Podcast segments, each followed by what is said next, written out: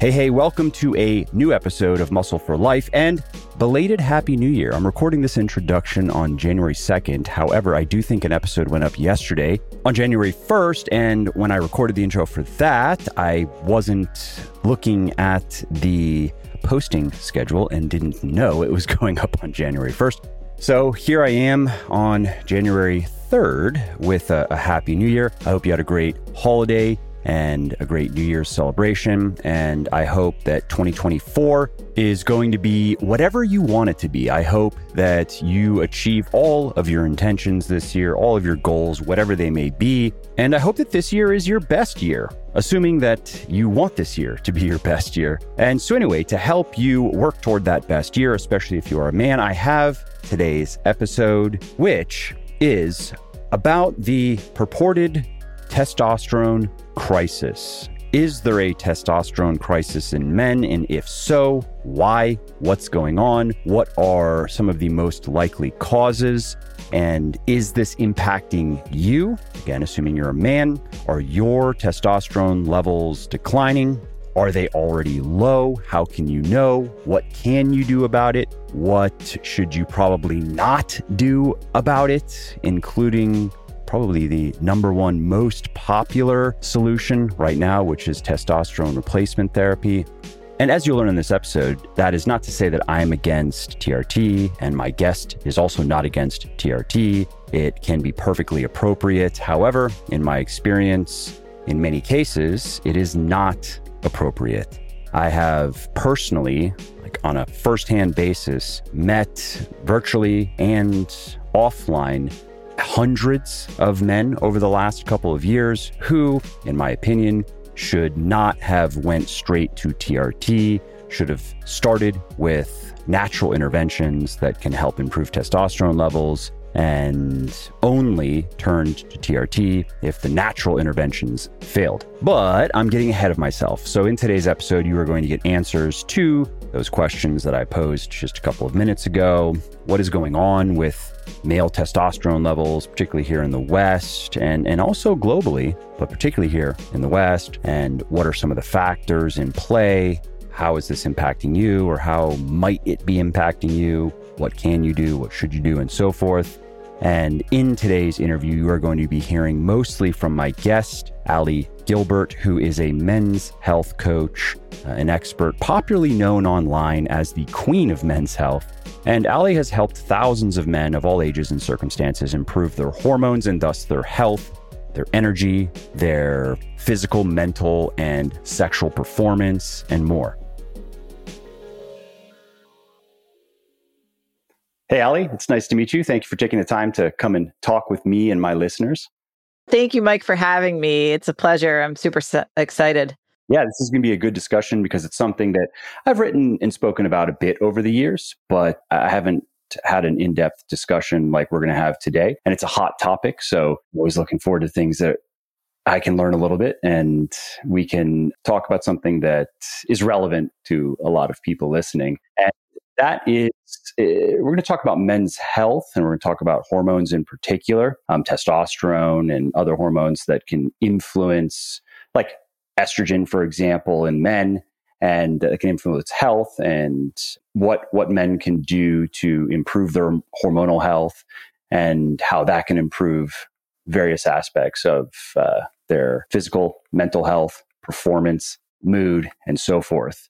And so the first question I wanted to ask you is if it's true that at least here in the West, this I've I've seen it claimed mostly here in the West, but maybe it's also claimed that it's happening elsewhere. That there is a general decline in testosterone in men that has been occurring over the last several decades, and that it's reaching levels on average that are concerning that on average, it really is becoming a problem. Uh, that's one claim. And then I've seen people argue against this. I've seen people argue against the data showing the decline. I've seen people acknowledge a decline, but then argue against it being meaningful and that essentially saying that men don't have to worry about it, don't have to take any special measures to try to optimize their hormones and so forth. Yeah, it's funny that there are so many arguments over this. I mean, I feel like no matter what industry you're in, there's going to be people arguing all the time, especially in fitness and nutrition and the hormone space. But in the TRT space alone, there's a lot of its own hot topics and things that are argued. But when it comes to the decline in testosterone levels, I think the best way to look at sheer evidence of that is the fact that a lot of the labs themselves, like LabCorp and Quest, have lowered the range on labs. So we used to have the lab range of 350 to 1100. And now it's the lowest that I've seen. I don't know about you, but the lowest I've seen is like 186. And I think it might have been BioReference or something, which is from back north. But I'm like, holy, like that's awful. Can you imagine being 26 years old and having testosterone level level of like 192 and being told, "Yeah, you're good, Mike. Have have a good day. You know, don't worry. This is normal." Like, hello, that's actually not normal. Yeah, it's it's it's just a it, this is just a right wing conspiracy. It has your testosterone's fine. You don't need more of that stuff. That that's what makes toxic males. You don't want to be a toxic male, do you? Yeah. No, we don't want that to happen. And and it is actually quite global, um, I don't know the stats globally, but I do know the sperm production in men is down globally. So that obviously correlates with testosterone levels to a point. And Dr. Shanna Swan wrote a book on it. And she actually create she did a study in 2017 because she herself did not believe of this decline. And she's like, there's got to be things that they're not accounting for. And she went and figured it out herself. And she's like, oh my gosh, this is actually really a thing. And if you think about like our, you know, I'm 42, so my dad and grandfather's generation, the way they look, the way they act, the way they go about their lives is completely different than men growing up nowadays. So not only is there a physical characteristic correlation to the lower testosterone, which also has to do with our uh, sedentary nature, but just the way men in general are acting, which has many different directions that can go. But like, honestly, it doesn't lie when you're seeing on lab ranges, like, oh, this has been decreased. Like, I think LabCorp did it in 2017. They may have done it again, but having those lab ranges lowered so much is just to account for the fact that men are showing up with lower and lower levels. And that's a problem because testosterone correlates with health. And can you talk a bit more about that point regarding health and how clinically low testosterone negatively impacts health, well being. Uh, I mean, performance is, is probably generally understood that it negatively impacts performance, but maybe not um, to what degree, and also how how broadly it can impact performance, body composition, and so forth. So, if we think about testosterone as the main male hormone, then we think about the winning hormone. We think about how it exemplifies like everything that makes up a man, whether that's secondary sex characteristics, the V taper, the Adonis lines, having hair on the body, all of those things, and also providing very sharp cognitive ability and motivation and drive and just decisive action. All traits that in some places are considered toxic or are trying to be suppressed. Those are things that make up a man. So, not only that, but also the fact that testosterone aromatizes or turns into estrogen, which we'll get into later, but that also helps produce a cardioprotective and neuroprotective benefit. And it is a very powerful uh, neurological hormone where it's not just sexual performance, which I think many men associate testosterone with, and it's not just physical like they associate it with the, in the gym it actually help helps them think clearer. And i think many men don't really realize that and they may think oh well that's just old age or i'm getting depressed or you know it, it's just a rainy day or something like that. But when it's chronic feelings of low mid- motivation high stress being lethargic just not having that same drive and winning attitude for either work or family or even going to train, that collectively can reflect low T and maybe a few other hormones. But if a man's not feeling like he wants to protect and he wants to kind of take over and lead and all of that stuff, then absolutely that can be indicative of having suppressed testosterone levels because I can go into like the reasons for that from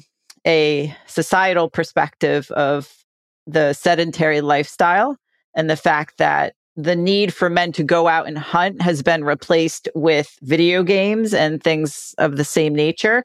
Because in a video game, yeah, porn, they'll get that same thrill, but it's easily accessible. It's very low effort.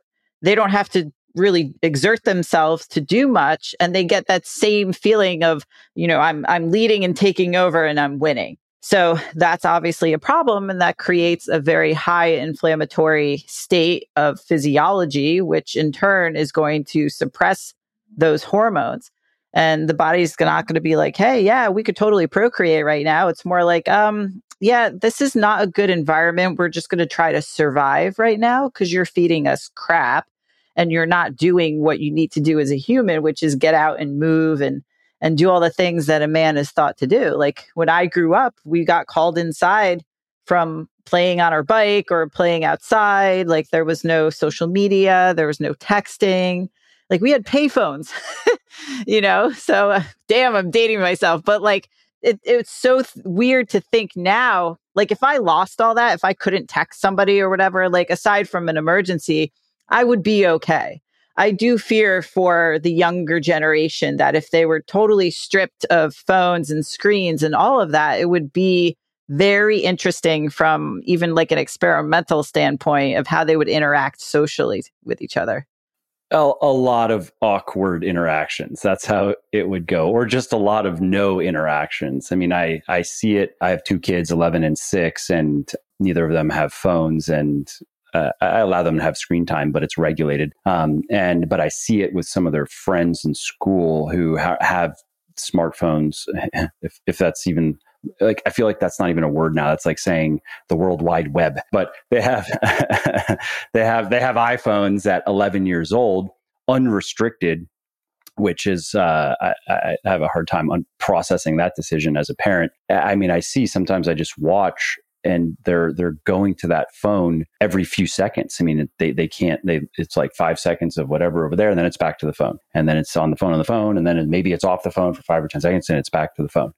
And uh, I don't know how long these kids have have had access to screens like that, but I could only imagine if they were taken away, it probably they would probably exhibit almost like withdrawal symptoms. Yeah, I, I have to imagine that. I mean, the only thing that I can think of that I had when I was younger was America Online chat rooms in high school. But you left the internet where it was, like when you got up. You didn't take it with you like we do in our pocket all day. And my first cell phone, I was 17 and had to like press the number one 12 times to spell out one word. So, and, and I think you paid extra for texting or you had to be like, Hey, Mike, do you have texting? Cause I'm going to text you. Like, it was so bizarre. And now, just like you said, like the interactions. So obviously, I think that plays into somebody's confidence. And, you know, I mean, the bullying, that's another thing, but that's out of control. Like if, if you have trolls online, I, I really feel bad because I get a lot of trolls. Like I feel bad for kids with that can obviously affect confidence, which mm-hmm. can also affect testosterone. Like there's so many different variables now because of the inputs from technology that I think add to that overall decline in addition to the physiological state from just not moving or exercising or doing hard things anymore.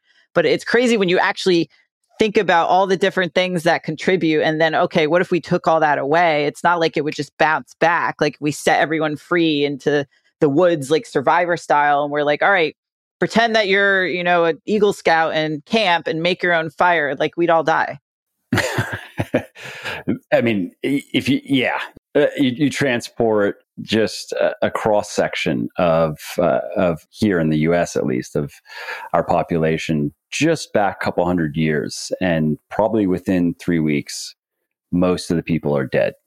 just just based on on lack of physical capability alone, just just being able to like move enough to be able to find food and not get killed by something immediately disqualifies it, probably at least half of the people.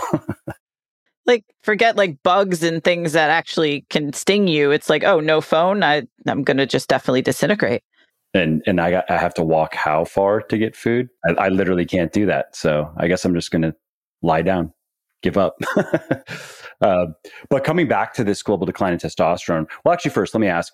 So some of these traditionally masculine traits, I'm just curious as to your thought. I'm sure this is something that you get challenged about because there uh, is this idea now that well, that's more of a social construct. We don't even have to get into the infinity gender stuff, but more just the idea that these behaviors aren't so mediated by hormones as much as ideas that have just been uh, indoctrinated, that kids have been indoctrinated into believing that this is how a man should act. Uh, what are your thoughts on that line of argument?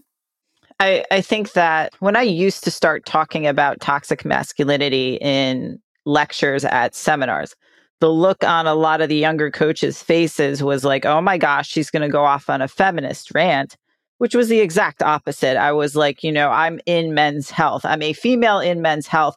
My heart goes out to what you guys have to deal with because growing up in strength and conditioning and all that stuff, like I was always around men. And when things started to shift was I forget what year it was where the Me Too movement came about, which I mean, that's the truth. It's obviously a very sensitive topic. And, you know, I obviously don't wish anybody to be assaulted in any way, but that's when things shifted socially to where I remember asking a bunch of my male colleagues, I asked them, Are you guys afraid to give a woman compliments now? and they were terrified. Yeah, it's something like in the workplace, for example, you do not do that, period. Just don't do it. No. But growing up in working in gyms and training environments, like I could joke around with my male colleagues all day long and nothing would happen. But if they joked around with me, that could be perceived a certain way in the corporate world, world and stuff like that. So they're like, yeah, I'm terrified to say like, "Oh, Ali, I like your sweater," or like, you know, I have a Barbie sweatshirt on for those who can't see. I could say, "Well, wow, you're a creep." Like, I hate that for guys. And I asked that also on Instagram, and I also asked the women who follow me. Granted, I only have 20% ma- uh, female followers, but I said, "Hey, is chivalry something you guys still appreciate?" Do you get upset if a man holds a door for you? You know, a lot of these things that are pushing that social narrative and a lot of, I think almost all women, again, 20%, but all women were in favor of things that were seemingly masculine or male.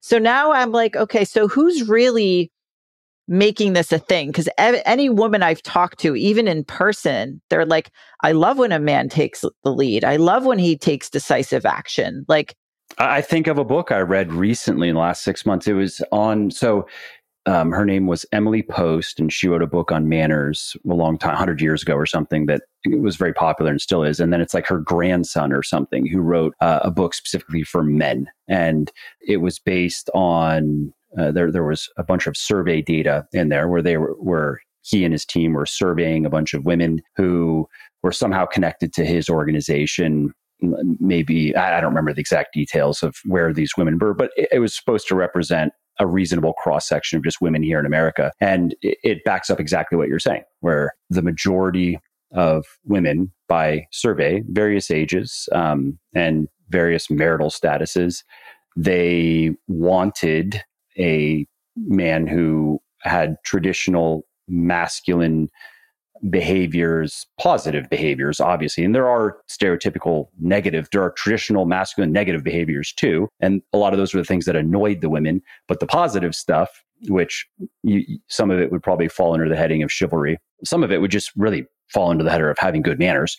But that's that's what a lot of women said that they they were attracted to and drawn to and wanted. Yeah, no, I 100% agree. And uh, I was just trying to make sure that it wasn't my own personal opinion. And I tell people, listen, some people will perceive me as a strong female. However, it's not so overpowering where my husband feels any type of way and my husband doesn't feel he has to ask me permission for anything because that would be a turnoff. Like, you know, I want him to be able to take the lead and be a man. And so that I found very interesting. And again, this is not like you know, a published global experiment, but it was more like in my circle, which happened to be quite male dominated. and then asking women that I did happen to know. That seems to be the overwhelming theme. And you do see socially, like on TikTok and stuff like that, where women want guys to step up and be a man. And now I'm like, okay, so what does this mean? And I think a lot of that younger generation, maybe because they didn't have the exposure to androgens as the generation of us growing up, or because socially it seems that masculinity, meaning high drive, maybe it's aggression, maybe stuff like that is now being suppressed because testosterone is bad and testosterone is associated with aggression. You know, no one says like, oh, estrogen, like, oh, this person's going to go on an estrogen rage. Like that, that doesn't happen. Like women don't get, you know, stigmatized the way that men do with this hormone. So there's a lot of different areas surrounding it, including the the stigmas of thinking that it's cheating and if a man goes on that that's cheating why is a man cheating if he goes on testosterone and what is he cheating at is that because it's associated with sport like do you find that discussion comes up a lot it's always it's always in the in the comments of uh, any discussion around testosterone TRT, and I, I agree with you. I think that um, TRT is appropriate in some cases. It seems to be over prescribed at this point. It seems to be more popular than it should be, in my opinion. I've just seen too many young people, in particular, guys in their 20s with healthy testosterone levels. Easy to find a doctor who will prescribe, and they don't. It, they they shouldn't be. They, they have. It's like you know, oh, they test out at 800 NGDL or something. You're fine, dude. And and going from 800 to even let's say 13 14 1500 doesn't quite make sense it's not going to make that much of a difference if you really want to get jacked, that's why you're doing it. You're going to have to take more. Not that I'm recommending it, but uh, yeah, that's that's another discussion. But regarding the cheating point, of course, yes, that makes no sense. I mean, even in even in sports, name a sport where people where someone has been caught taking testosterone that's because everybody takes testosterone it's not unfortunately the the minority of people this would be men who are not taking it are probably at a disadvantage. And the only reason they can compete at that level is because they are a freak among freaks. Just, just, they just have crazy genetics and maybe crazy work ethic. And they've somehow been able to stay at that level without the advantage that probably most of their peers and most of their competitors have. But if we take that down to a guy just working out and wanting to be healthy, and not not competing at anything other than just maybe competing against himself. He's just trying to get a little bit stronger than he was yesterday, and um, he has low testosterone, clinically low. He's done everything that he can within reason to correct it naturally. I do think that's the smart place to start. I have a quick story I'll share on that. Um, but if that doesn't work, and then the next step, if it were me, the next step would be TRT. Absolutely. It wouldn't even be to get big muscles. It would be for reasons you've already talked about. This is about health. It's about quality of life. It's about longevity. Clinically low testosterone is associated with a higher risk of various types of diseases. It's a bad thing to have. And there are some risks associated with TRT, but when you weigh them against the risks of living with low testosterone, the decision is easy. And uh, just a quick little anecdote. I don't want to. I don't want to hijack the conversation, but I have a friend who he tested quite low. You said uh, it was probably something around 200, between 150 and 200, which is actually. It, it, I was a little bit surprised because he's a smaller person, so he, he's never been a muscular guy. Um, but his, I, I never saw any symptoms r- related to motivation, uh, cognitive clarity. He's a smart guy. He's a very motivated guy. He's super successful in business, travels all around the world, speaks at conferences. He just go, go, go, go, go. And he doesn't even, he just does it because he loves the game and the thrill of growing his his empire. At this point, he's worth so much money he could just stop. He doesn't even have to do it, which which it takes a little bit extra motivation to do stuff that you you, you don't really want to do. Like all the traveling, he didn't particularly, he still does it. He doesn't particularly love it, but he does it because it's in service to a goal that he doesn't have to. He could just be like, oh, that's right. I don't have to do anything. I'm rich. I'll just stop. And I'm going to, I'm going to spend every minute every day of every day now just indulging in whatever whim pops into my mind. You know what I mean? But he doesn't. And so I was a little bit surprised. Um, however, his, his doctor said, oh, let's get you on TRT. you definitely need it. And for context, he's probably 36, 37. And, and so he came to me to ask my opinion.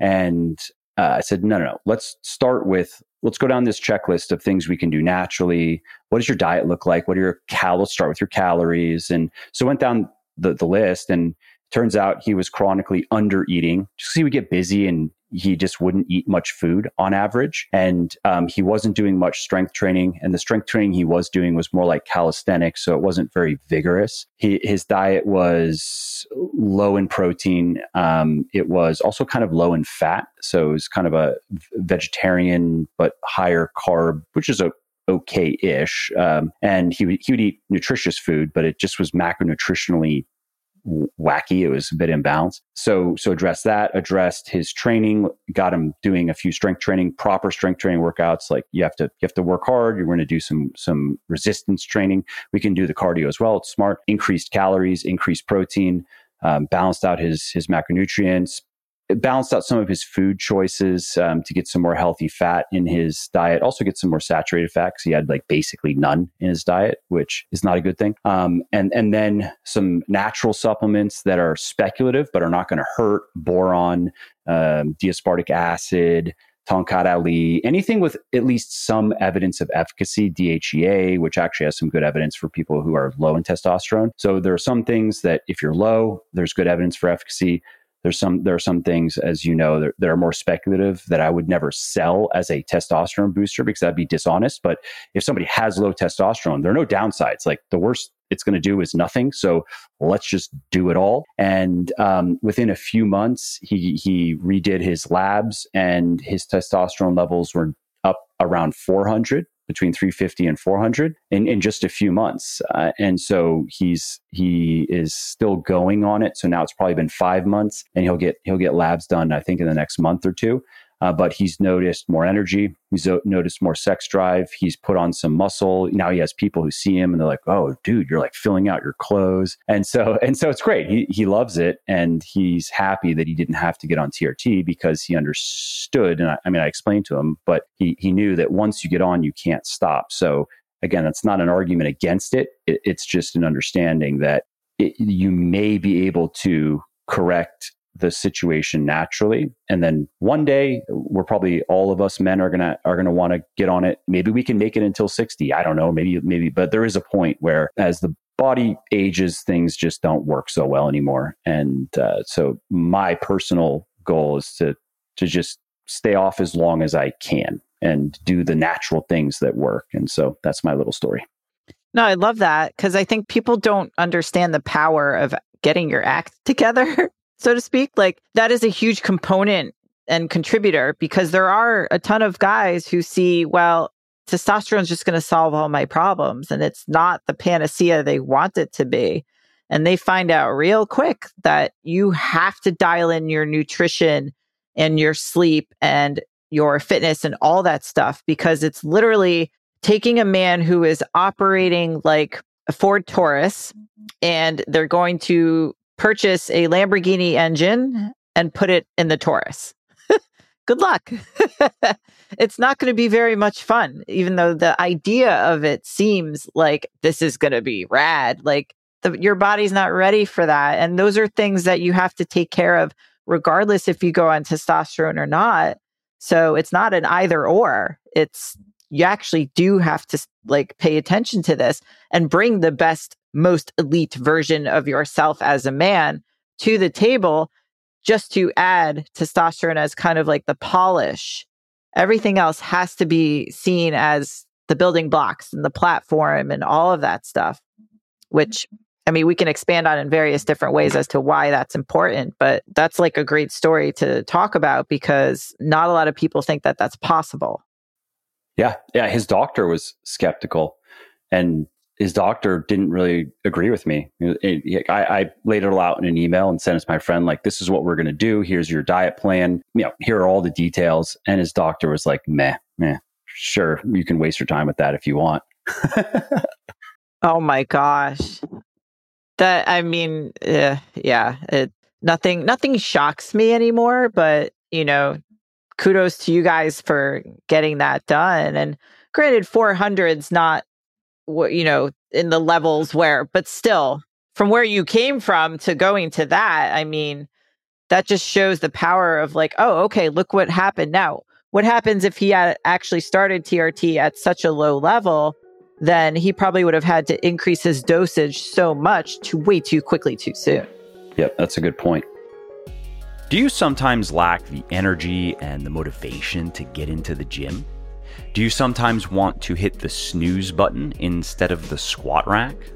And are you sometimes just not able to give 100% in your workouts? If so, my pre workout pulse is for you. It is a 100% natural supplement that increases energy, improves mood, and sharpens mental focus, increases strength and endurance, and reduces fatigue. And the reason it's so effective is simple. Every ingredient in Pulse is backed by peer reviewed scientific research and is included at clinically effective levels, the exact amounts used in the studies that found benefits. Pulse is also naturally sweetened and flavored, and it contains no artificial food dyes or other chemical junk. And all that is why I've sold over 850,000 bottles of Pulse and why it has over 11,000 four and five star reviews on Amazon and on my website. So, if you want some help getting fired up, zeroed in, and ready to crush your workouts, then you want to try Pulse today go to buylegion.com. That is B U Y legion.com slash pulse and use the coupon code muscle at checkout, and you will save 20% on your entire order if it's your first order with us. And if it's not your first order, you will get double reward points on the entire order. And that is 6% cash back instead of the normal 3% cash back that you get from our reward program. And know that if you don't absolutely love Pulse, just let us know and we will give you a full refund on the spot. No forms, no return even is necessary. So you can't lose. Go to buylegion.com slash pulse, order now, use the coupon code muscle, save 20%, try Pulse risk free, and see what you think.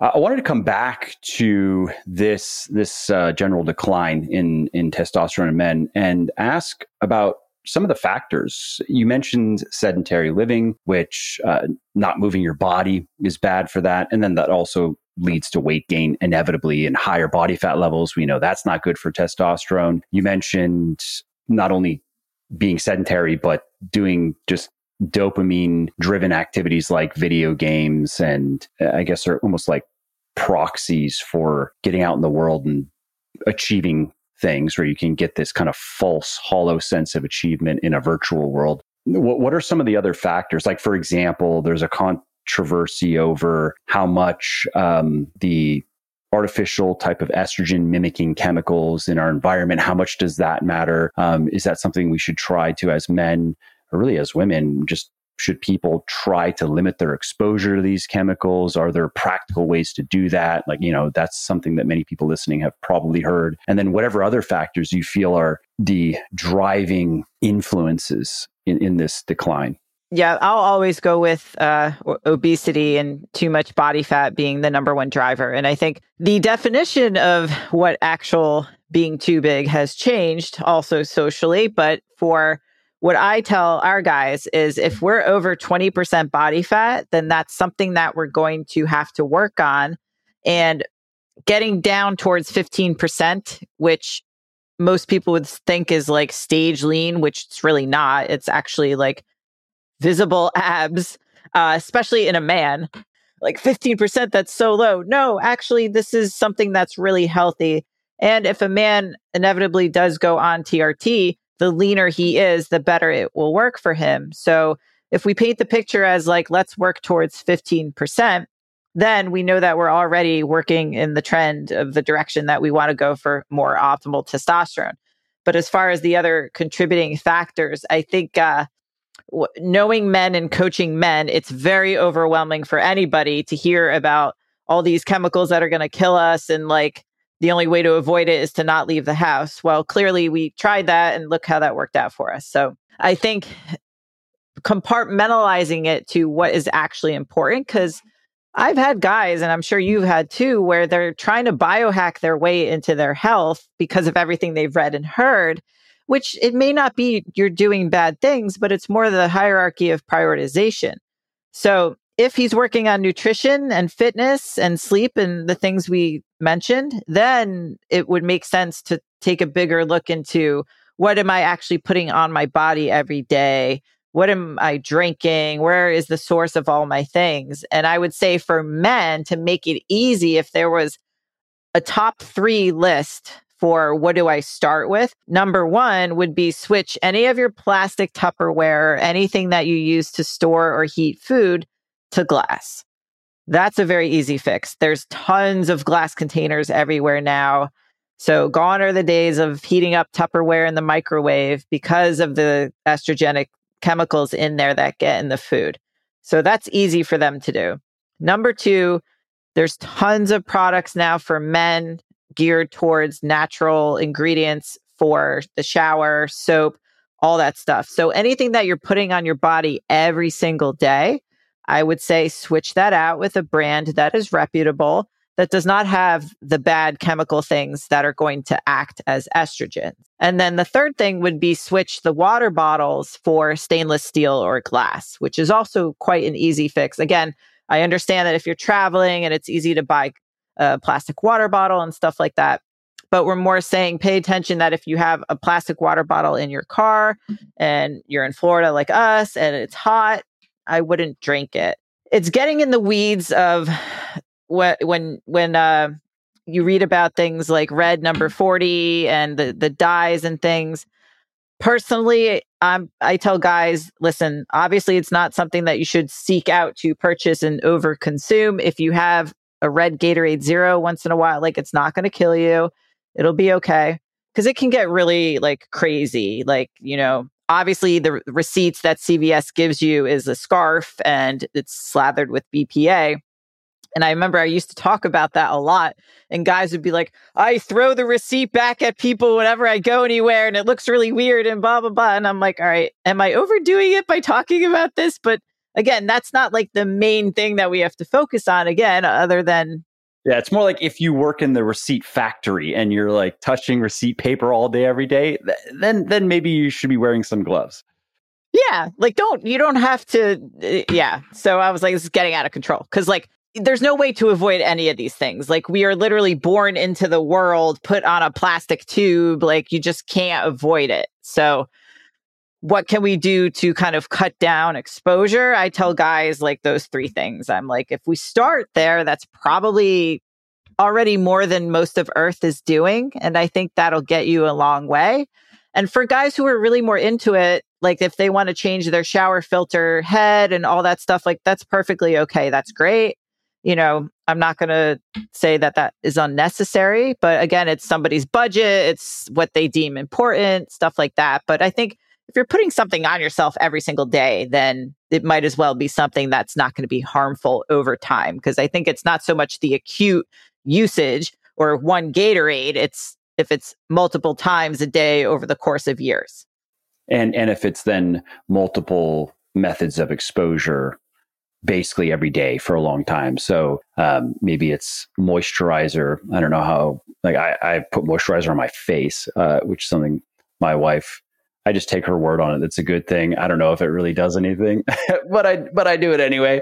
Um, but I, I, don't put it on my body. But you know, probably most women do. Uh, and then and then there's makeups. This is more applicable to women, but this is something I told my wife to think about. Like you're putting this moisturizer on your body. You're putting some sort of makeup on your face most days. I would be thinking about that because it's, it's going to absorb into your skin. So the same would apply to men. And then in addition to maybe so let's say they're getting exposed to these chemicals through their shampoo through their soap through their moisturizer maybe some whatever else they're putting on their skin. And then maybe you add on top of that regularly eating out of and drinking out of plastic especially as you said plastic that's been heated up. So they microwave their lunch in the plastic tupperware which um, helps the chemicals leach out into the food and maybe a couple other avenues of exposure. And now we're actually at a, a, a clinically meaningful level of exposure. And so if you can eliminate, as you're saying, a few of those, and maybe you can't eliminate them all, but you can bring it down to where the effect is negligible. And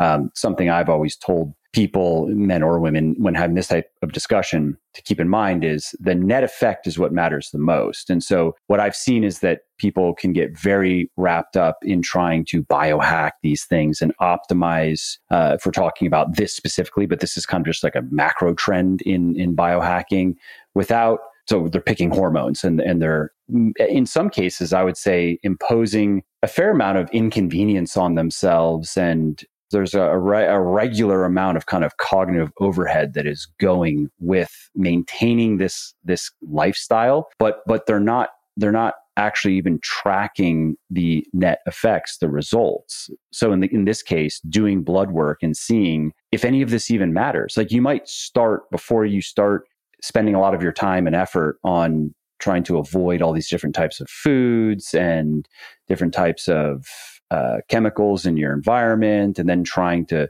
add certain activities into your into your routine at very specific times blah blah blah.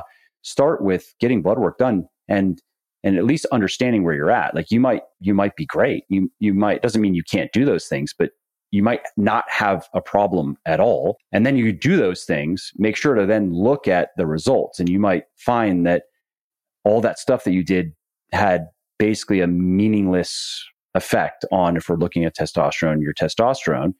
And then you can choose to continue it or not.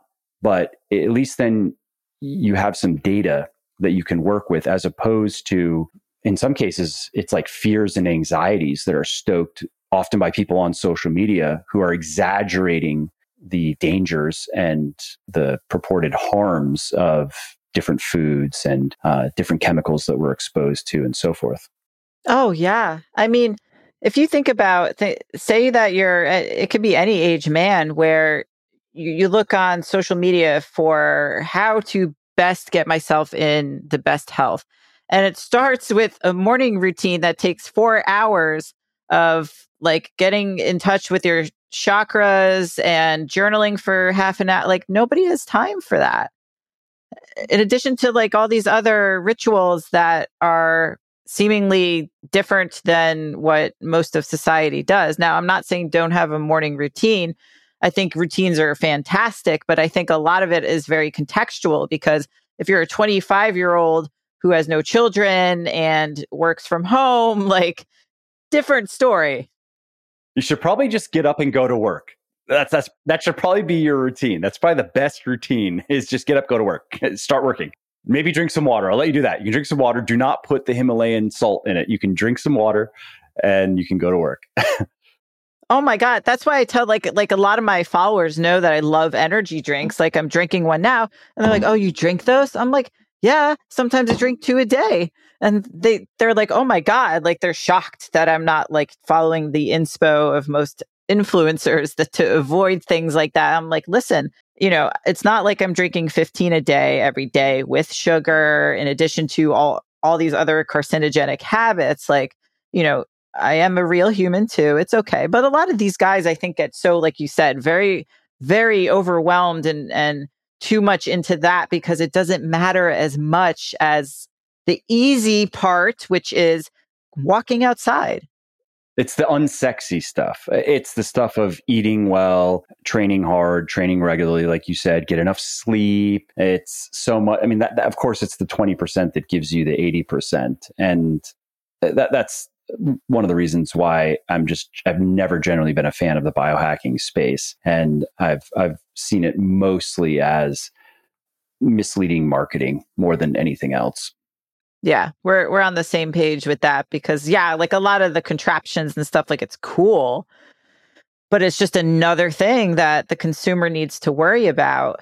And I don't know about you, but I, I used to really focus on sleep with clients early on. And then as I evolved, I realized that, and by focus, I meant sleep hygiene, but actually placing more of an importance on it than it really was because a lot of clients would buy the blue light glasses, start a, a routine before bed, which are all great things, but nothing was changing.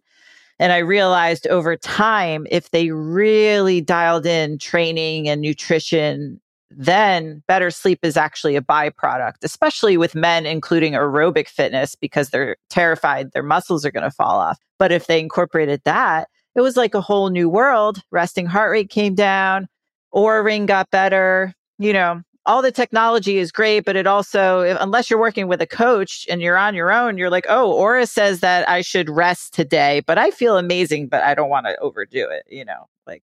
Yeah, I've I've talked about that. I, I had a it was an interview with somebody, but but yeah, that we've discussed that here on the podcast thoroughly, at least a, at least a few times, and I, have used various uh, little gadgets for tracking sleep, and I guess I, I found them kind of gimmicky. Some of the data is kind of interesting, I guess. Uh, but as far as if your if your goal is to get better sleep, you can the, whether you have a, a, ring or a band on or not doesn't isn't isn't going to matter very much. It's going to be these other things. And I also found that I didn't need a device to tell me when I slept well or didn't sleep well. Like I know when it's time to get out of bed in the morning, I either feel good or I don't feel good. That's basically and and there there's a, a, spectrum of that. So I could feel really good, really rested, or really bad and really unrested. And we know uh, where we're at approximately uh, on on that spectrum.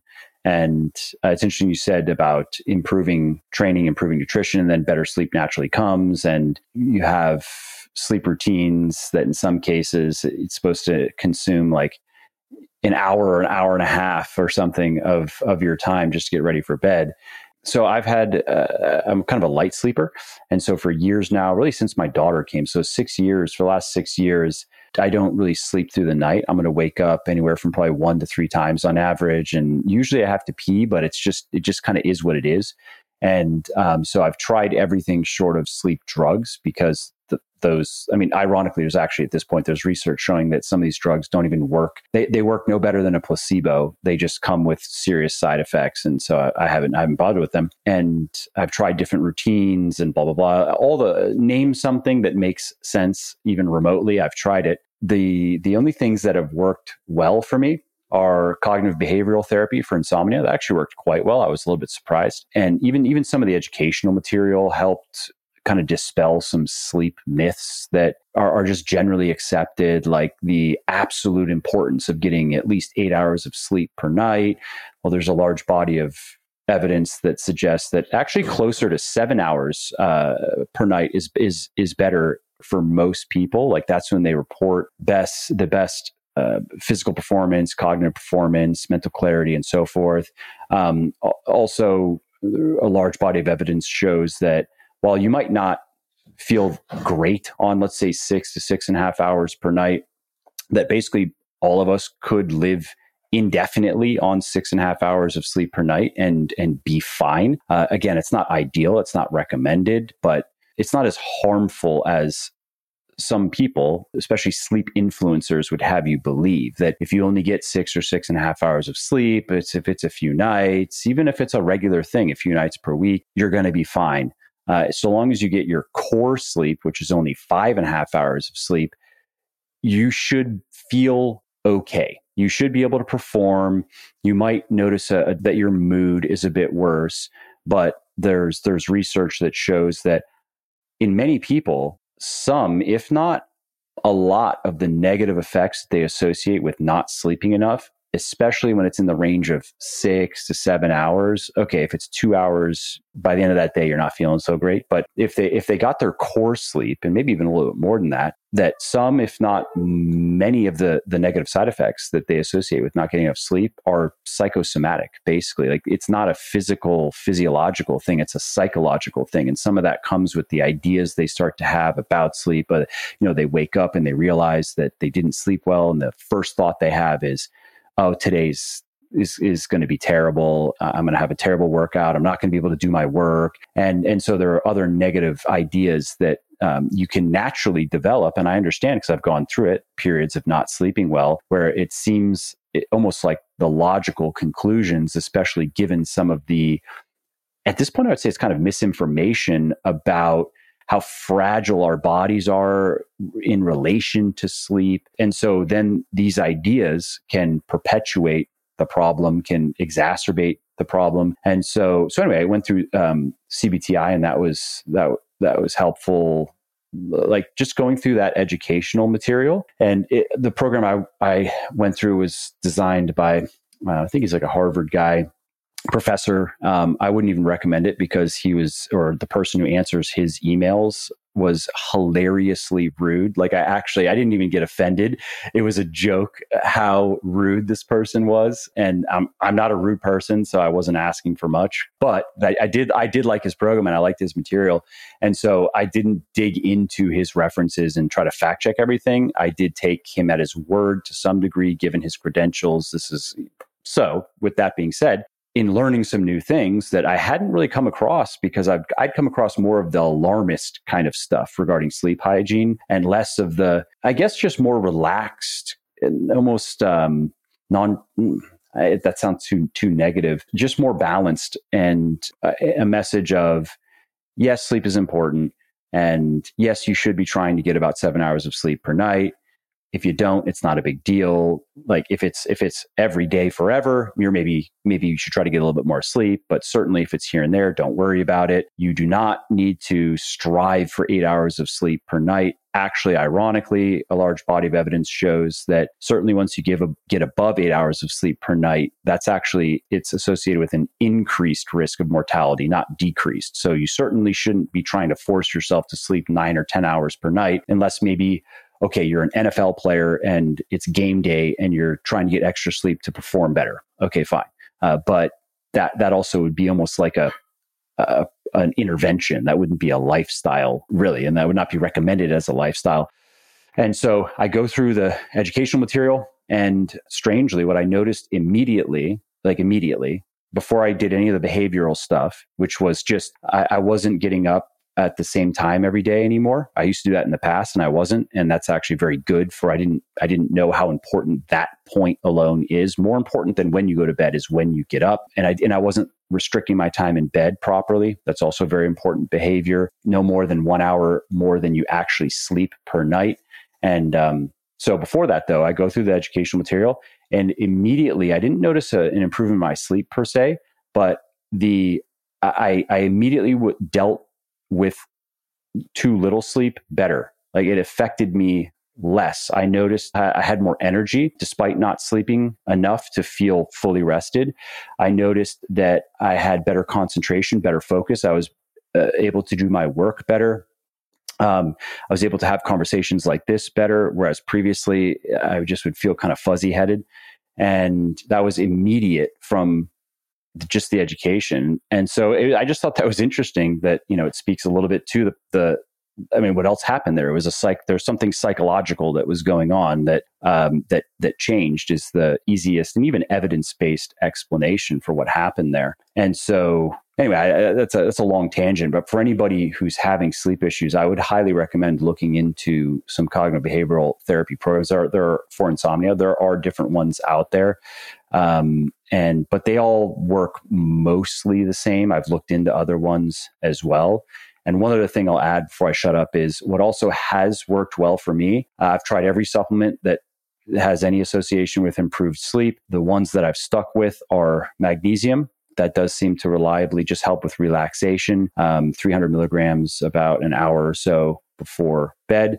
I take sucrosomial magne- magnesium and glycine, which I don't use every day because it has this an interesting effect that I still don't think has been fully explained. Um, in that if you don't sleep enough, taking glycine the before you go to bed that night before can help reduce the uh, negative effects associated with undersleeping.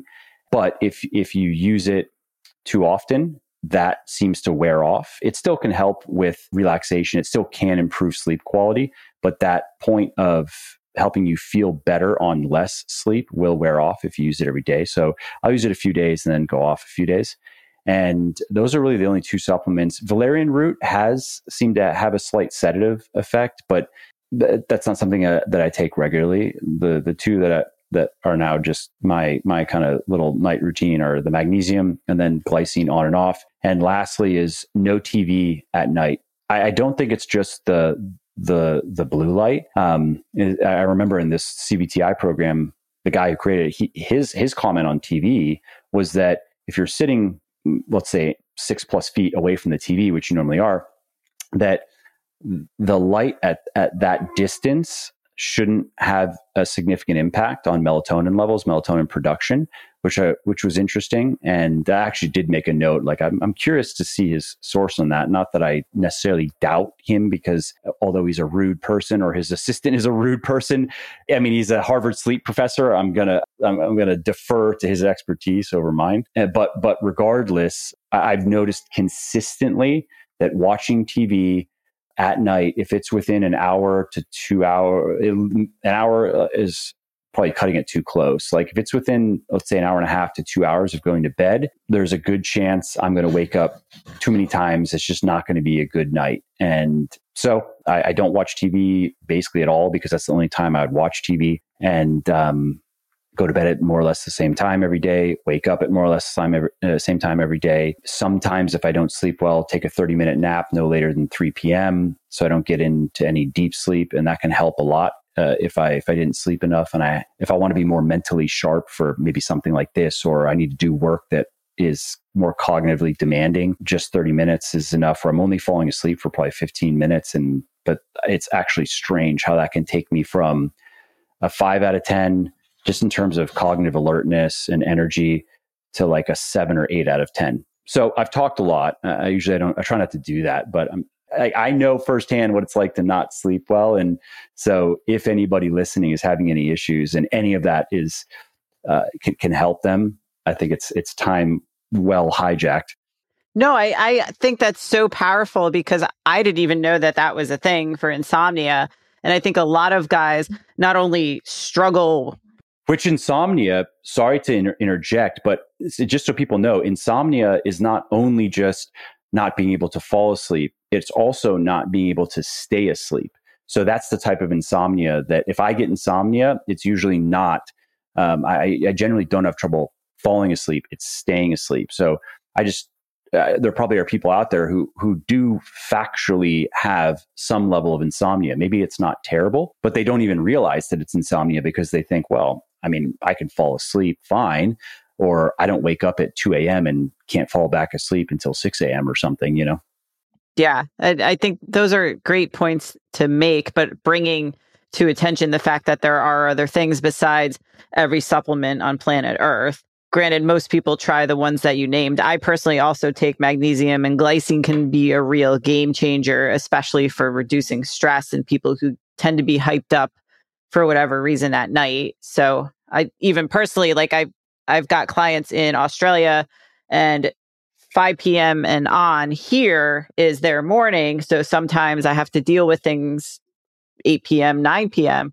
And then I'm like all jazzed up or I'm doing a podcast or something late. And so that can actually help. But looking into the uh, cognitive behavior therapy for that is cool. But also the fact that you're telling people they don't have to get eight hours, which thank you because I try to also get that message across because it it can make people feel like they're failing and then subconsciously have that placebo effect. Well, if I don't hit eight hours, then this is why I'm not performing my best and this is why I'm not doing this. And and then and then and it can go down that that that path of okay, you get your ring or you get your band and now you're trying to micro optimize your sleep and you can get almost a little bit pathological. I mean, I've seen it. Maybe that's not commonly how far people take it, but it can go in that direction when you add devices and you add data to it where it also can lead to even anxieties. Like if you look at your data first thing in the morning and then you immediately decide basically how your day is going to go based on that data. Maybe you maybe you actually feel okay, but the data says that you didn't sleep well because you had maybe 50% more disturbances than usual or something. And now you're a little bit concerned that come 4 p.m. you're going to be unconscious because well, you know, you had the disturbances. And uh, so again, I'm not anti gadgets per se, but I think there needs to be a purpose for them. And just monitoring data isn't necessarily a worthy purpose. No. And knowing how to not be reactive. And I'll tell you that the best time to use it is I have very quick story. I have a client who literally would take red eyes. He'd come off the red eye, and this is back when I trained in person like five years ago. Oura Ring just came out. So he would come to the gym for a 6 a.m. session and he would be late. It would be like 6:10 and I text him I'm like, "Yo, where are you?" He fell asleep in the locker room putting on his shoes. Clearly that's that's an issue and he's like, "I don't need to sleep, you know, I could sleep when I'm dead" type of thing. And I'm like, "Dude." And I would send him home. I'd be like, "I'm still charging you, but you have to go home. Like this is absurd." I'm fine. I was like, "All right." And make him get an Oura ring he's got like 20s as his score. And then I made him get blood work. And when he saw his lipid profile and inflammation markers and blood sugar, I mm-hmm. said, Now do you believe me? And then he was able to confront that. But it literally, it, it was just heaven and earth to try to get him to realize like this is not okay like you don't go to the gym i don't know how you got here because if you're falling asleep in the locker room like it's it was always like my finance guys that are like that that you know like anyway but that that would be a time to get somebody an Oura ring so that they have some evidence because some men need to see on paper that they're failing in order to take action on it. Blood work is usually like the scariest if it's something that's like you might die if you continue like this you know an Oura ring is kind of like you can gamify it but yes there there are times where people like you you've already done it a million times or they look at it and they're like, I don't need to train that hard because Oura Ring tells me not to. So please don't be that person. so there's a lot of uh, attention that's put on testosterone. You, and you had mentioned earlier in the podcast that it aromatizes, it turns into estrogen, and that estrogen has some beneficial effects as well. And I thought it would be interesting maybe to follow up on that because there is a lot of attention on boosting testosterone, and there it's almost like there's a, a false corollary there that you mean if you want the testosterone high, it means you want the estrogen low. And the higher the testosterone, the lower the estrogen, the better.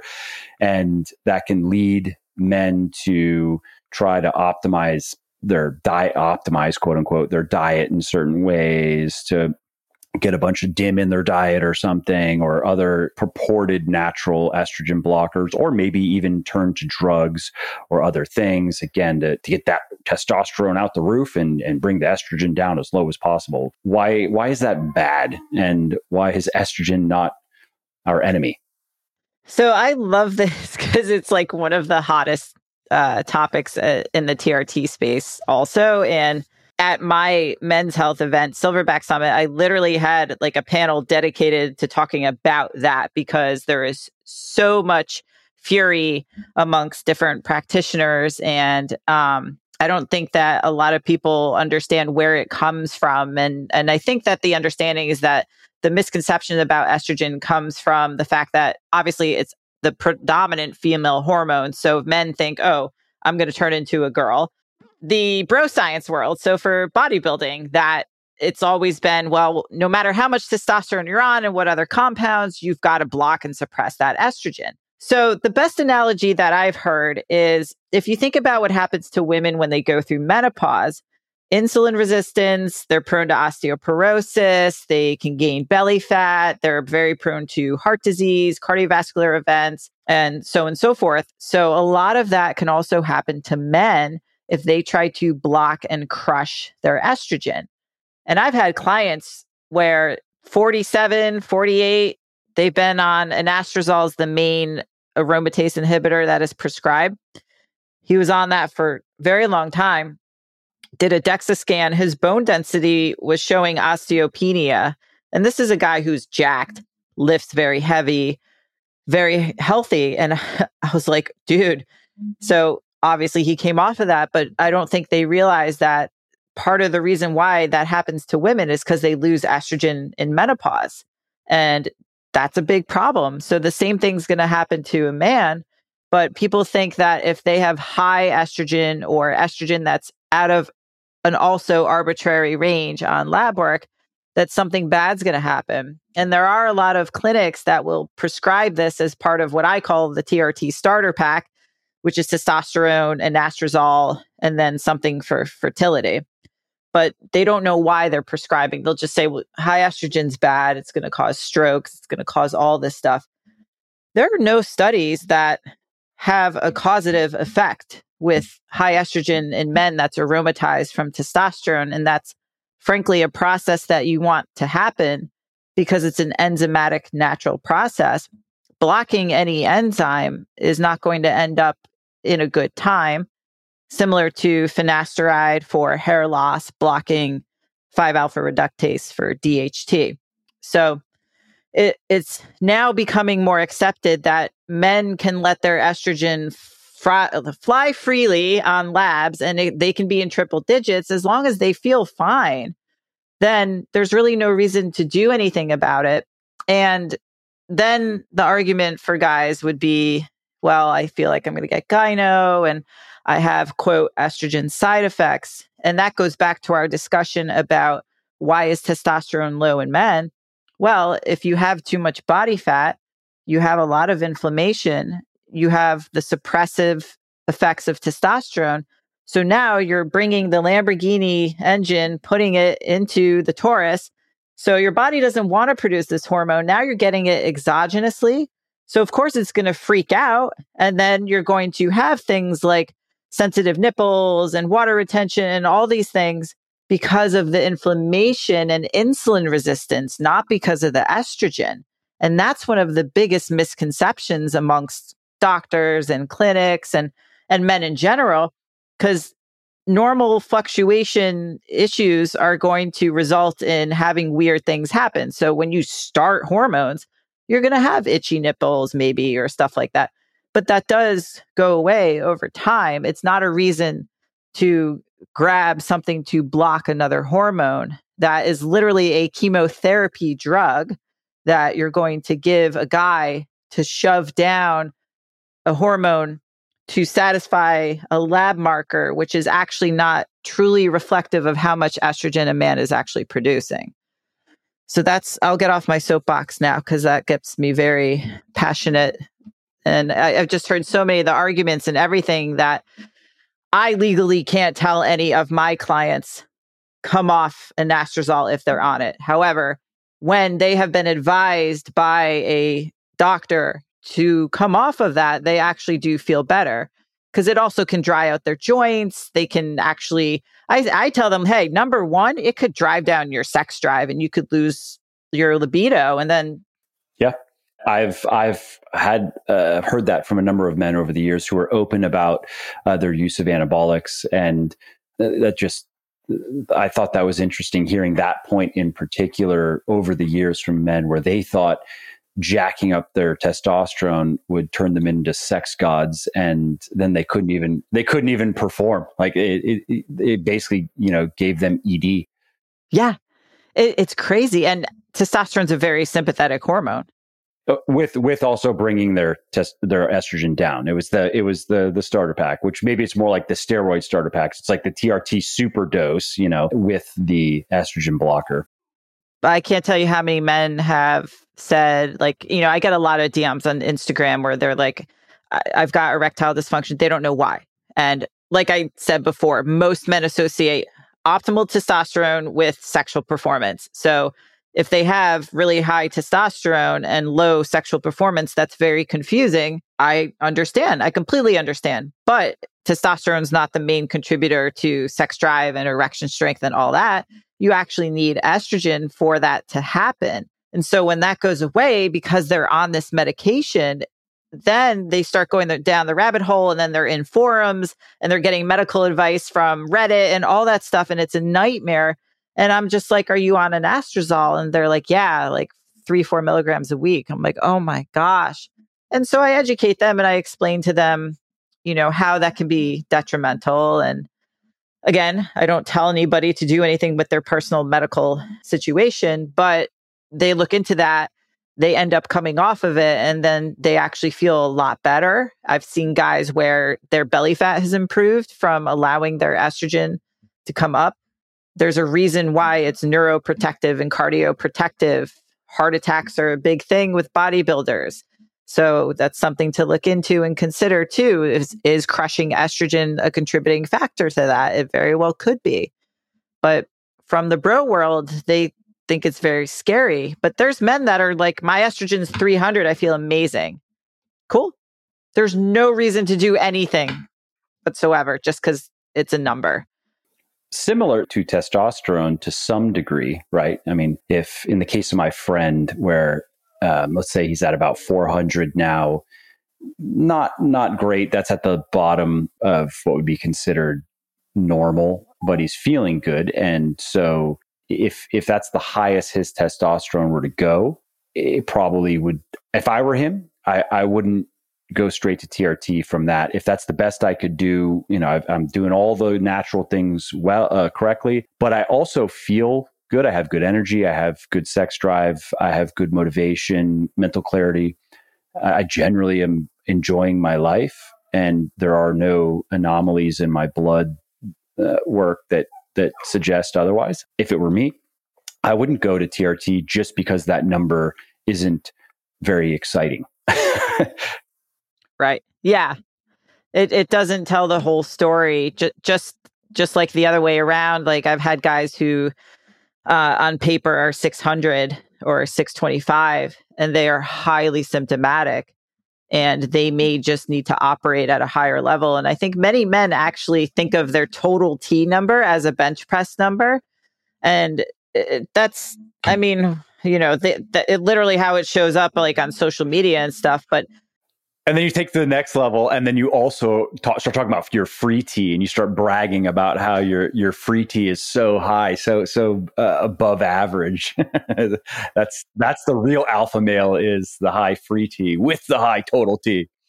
Yes, and then you know the SHBG is like seventeen, and it's just like, and what would you like me to comment on, guys? But like they become so obsessed over the numbers, which I understand why, because also like conventional medicine's like, hey, let, let's give you this massive range.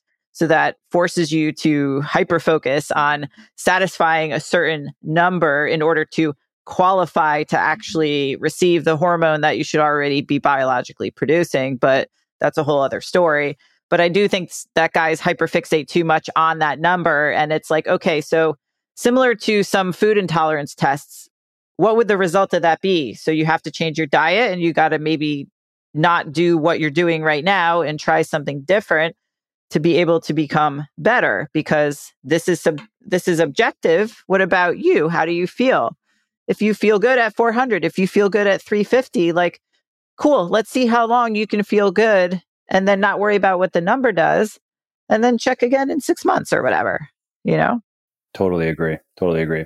One more question. Are, are there any other lifestyle factors, environmental factors, uh, any any other important things that that men can do to to optimize not just their horm- their testosterone levels, but also their estrogen as a consequence of, of optimizing testosterone levels.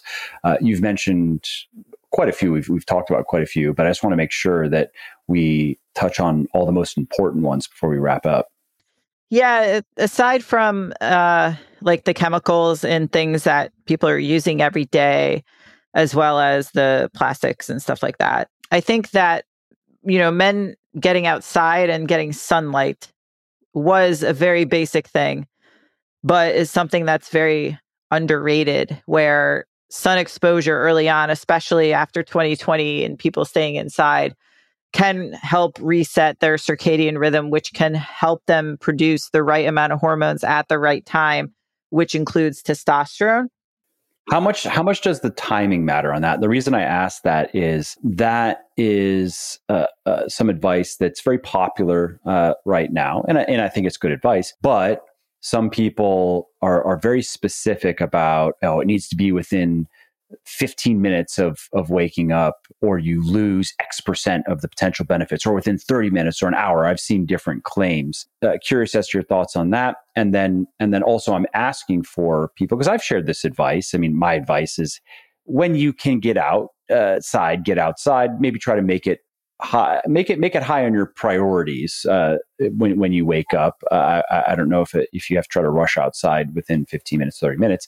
Um, however, there are many people who wake up very early and it's still dark outside. Also, people who live in England, I hear from them, and the weather is just shit always, basically.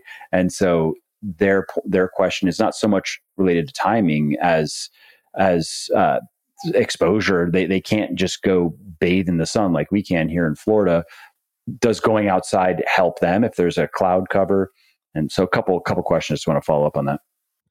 Yeah. So, uh, regarding like the specifics, there are, and I know people who actually research this and talk on those specifics. I see it similar to when people ask, well, what's the best time of day to work out?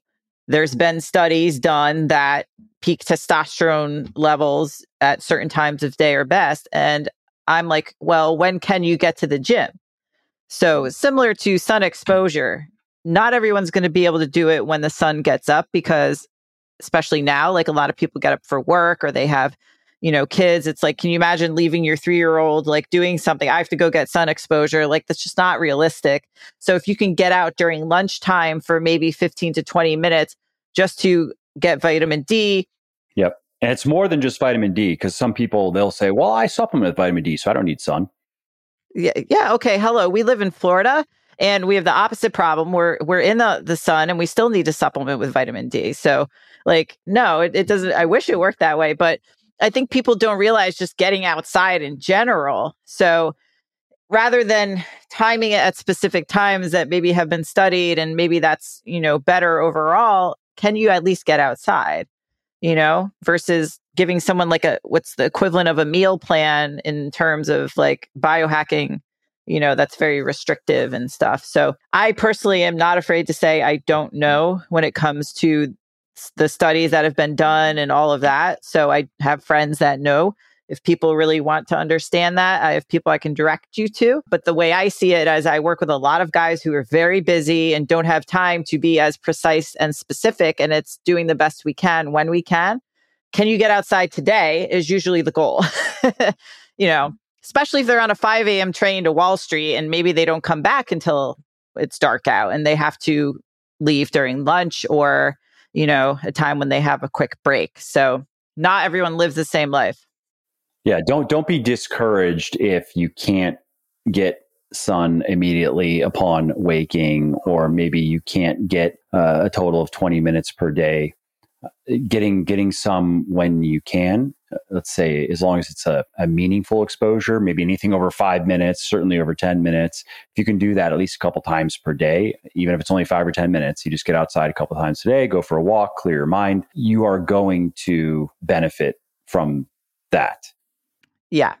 And that to me i think can be a very free underrated contributing factor to overall hormones, neurotransmitters, everything that can kind of elevate the hormones. Anything else, I mean, I think it goes without saying alcohol is very toxic and that can have a massive suppressive effect on a lot of things. But I think we covered the big rocks as far as the environmental exposures and toxins. Obviously, smoking and alcohol are not going to serve you.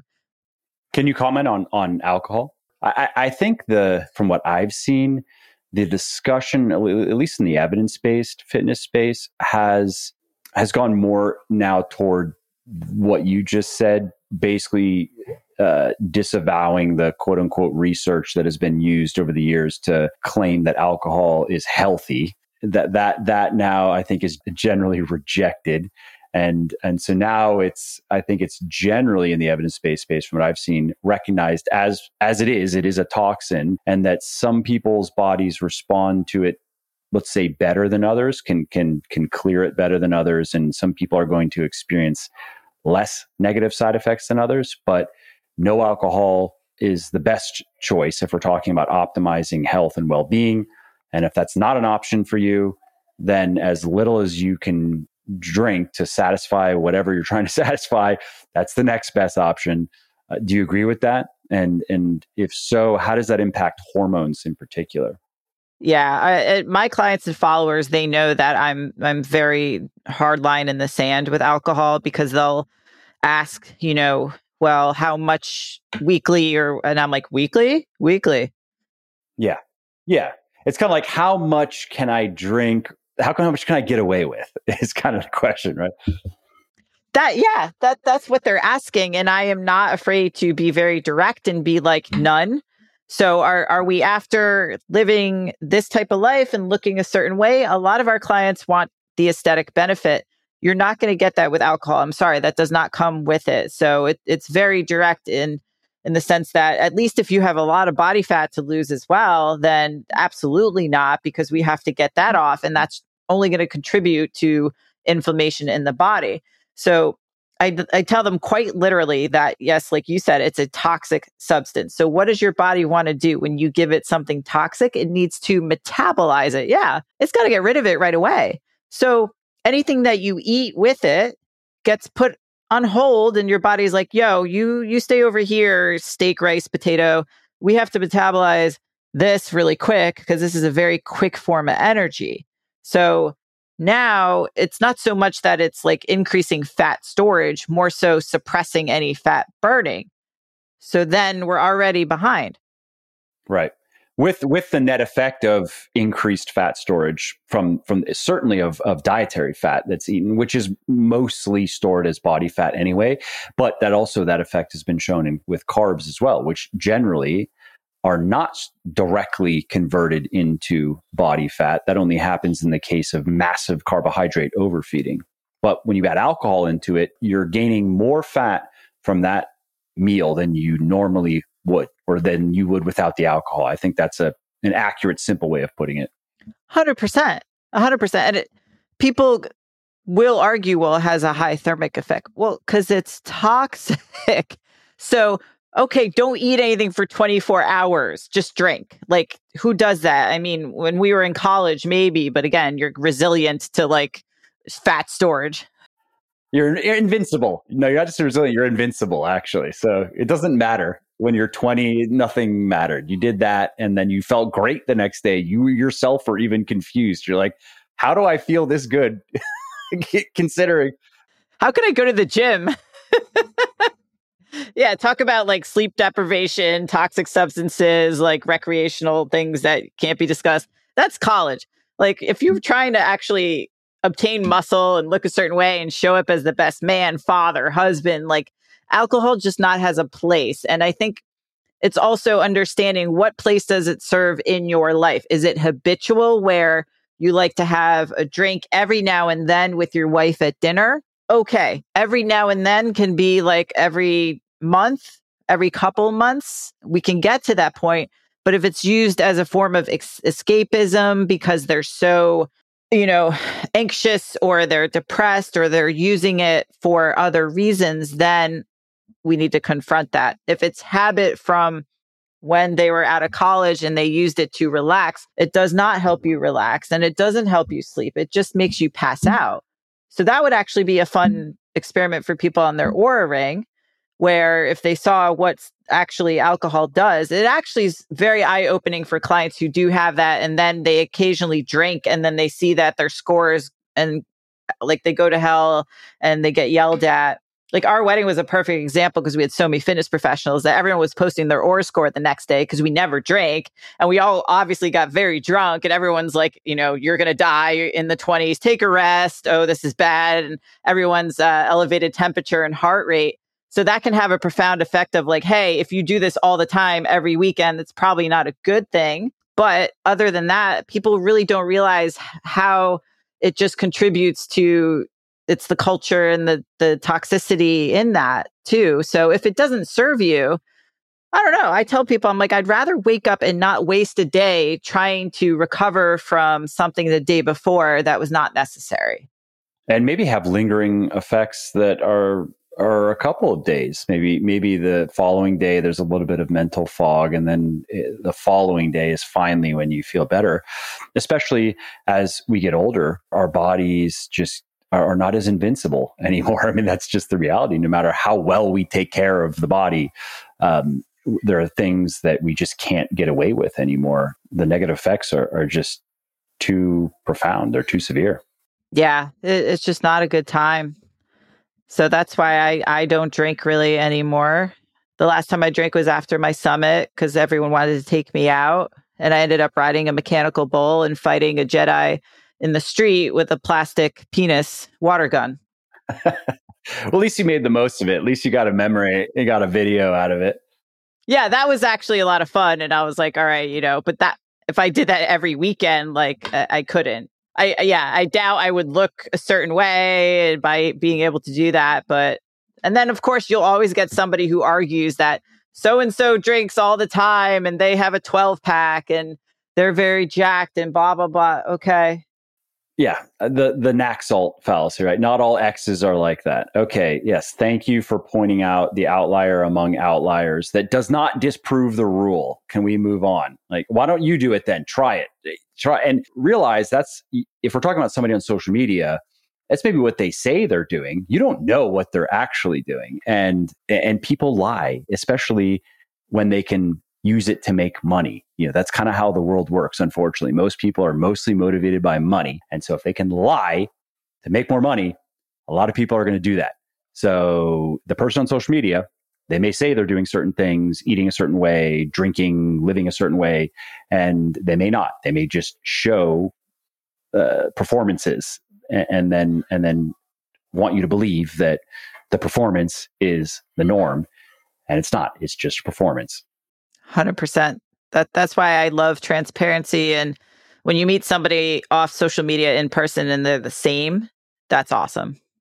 True, very true. Uh, well, this was this was a great discussion. I know I've kept you 30 minutes longer than I said I would. And are there any are there any points that you wanted to make? Anything you wanted to share before we wrap up? Anything that I didn't ask that you really wanted to make sure the listeners heard, or have we covered all, all the stuff that you think should be covered in such a discussion? I think we covered everything. I, I, think uh, the natural curiosity of people maybe wanting to get blood work will come up and where to go and what to do. And I would just say don't go to a GP or somebody that's not competent in um, hormone optimization, because then it's going to be a series of being in circles trying to find somebody who knows what they're talking about. So, because people usually they're like, oh, okay, I'll get labs. And then if you do go to a GP, they probably won't run the, the necessary labs because number one, if they put it through insurance, the insurance company might send you a nice bill of like three grand. Or because if they get it run and then something is low or high or whatever, they actually have to do something about it legally and they're not all trained to do that. GPs are great if we need, you know, like something for a cold or whatever, but not for longevity and hormone optimization. And where should people go then to get that kind of work done? So I personally work with Marek Health, which is a telehealth company nationwide. Um, but there are clinics and doctors that I have in in my network pretty much all over the US. Internationally, it's hard because it's not something that people can do telemedicine in the US internationally. So by country, if you guys want to shoot me a DM on Instagram, if you're in Canada, the UK, or Australia, there's practitioners that I work with there.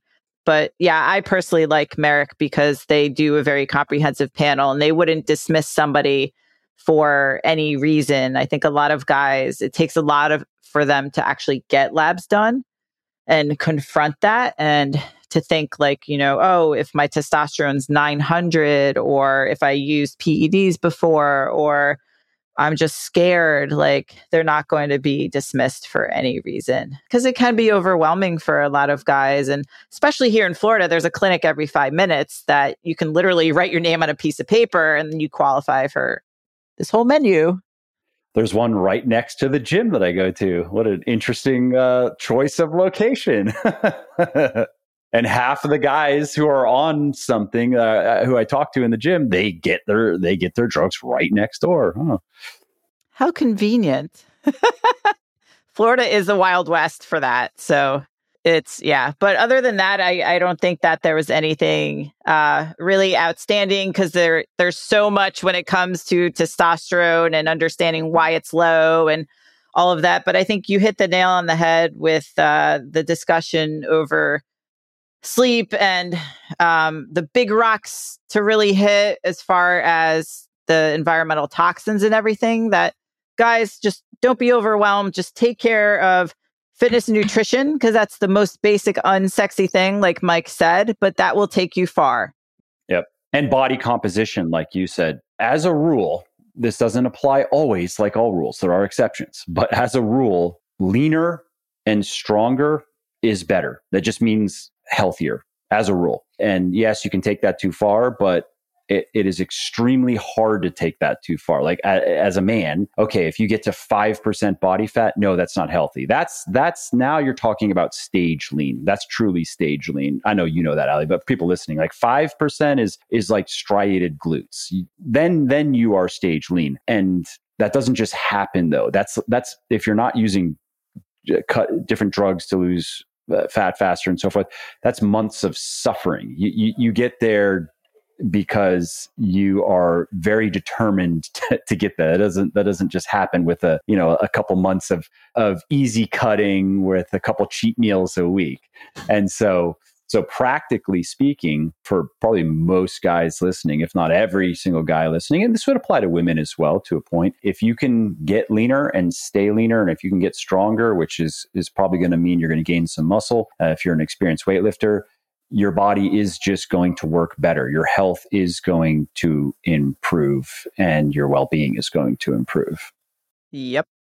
I 100%. Yeah. No, sorry. It's, uh, yeah. It, and it's something that I think people don't talk about enough because body acceptance has obviously gone different directions and everything. But it's also just not what people want to hear. They don't want to hear that they just have too much body fat. And because I, you know, I understand it, it can be uh, obnoxious to depending on on how you have your life set up it can be difficult to um, to just sustain a calorie deficit long enough to make a difference and it can be difficult to maintain a uh, an optimal body composition which you mentioned 15% in men and i think that's a good place to start.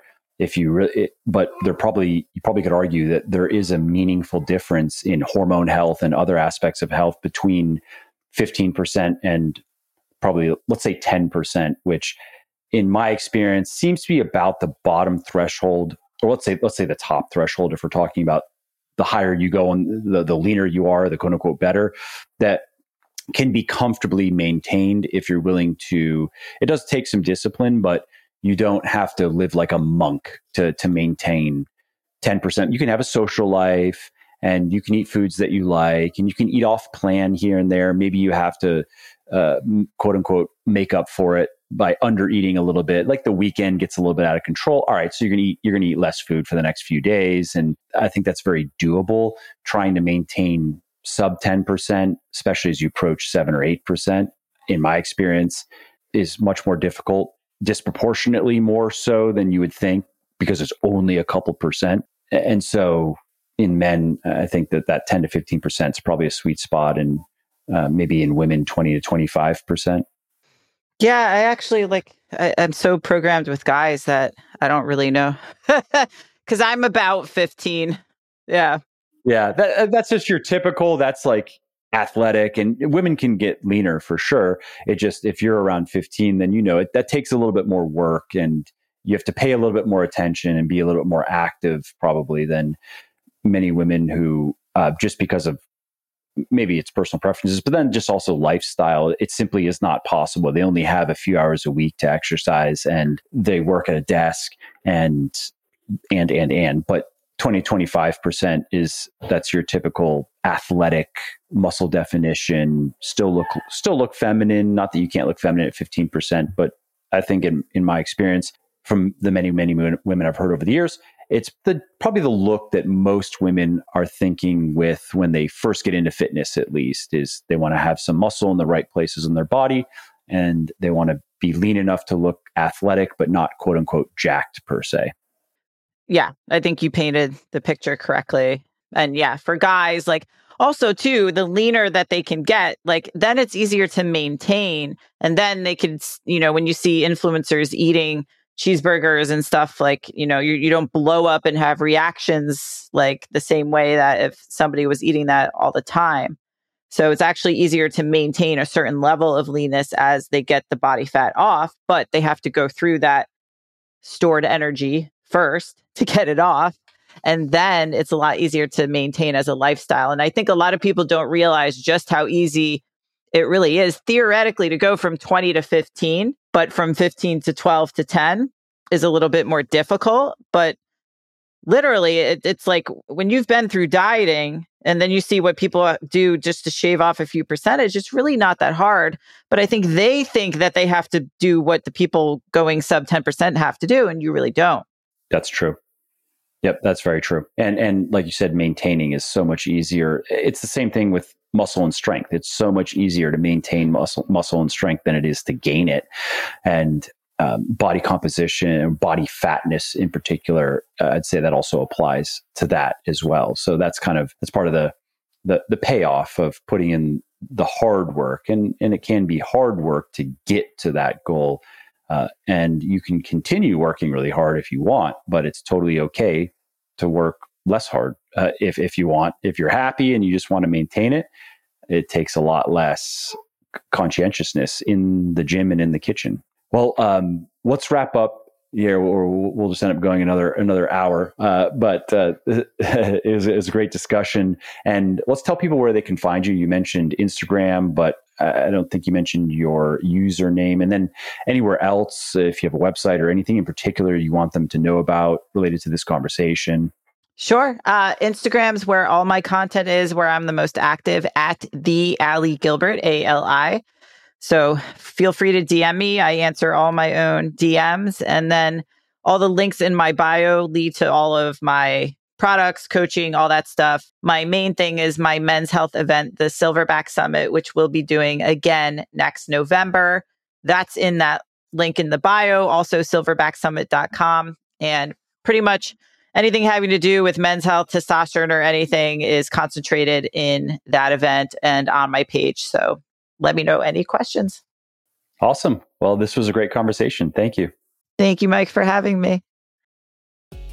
Well, I hope you liked this episode. I hope you found it helpful. And if you did, subscribe to the show because it makes sure that you don't miss new episodes. And it also helps me because it increases the rankings of the show a little bit, which of course then makes it a little bit more easily found by other people who may like it just as much as you.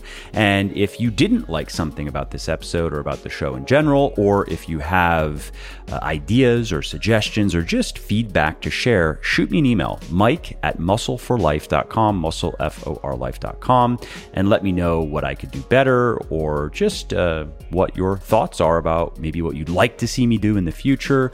I read everything myself. I'm always looking for new ideas and constructive feedback. So thanks again for listening to this episode, and I hope to hear from you soon.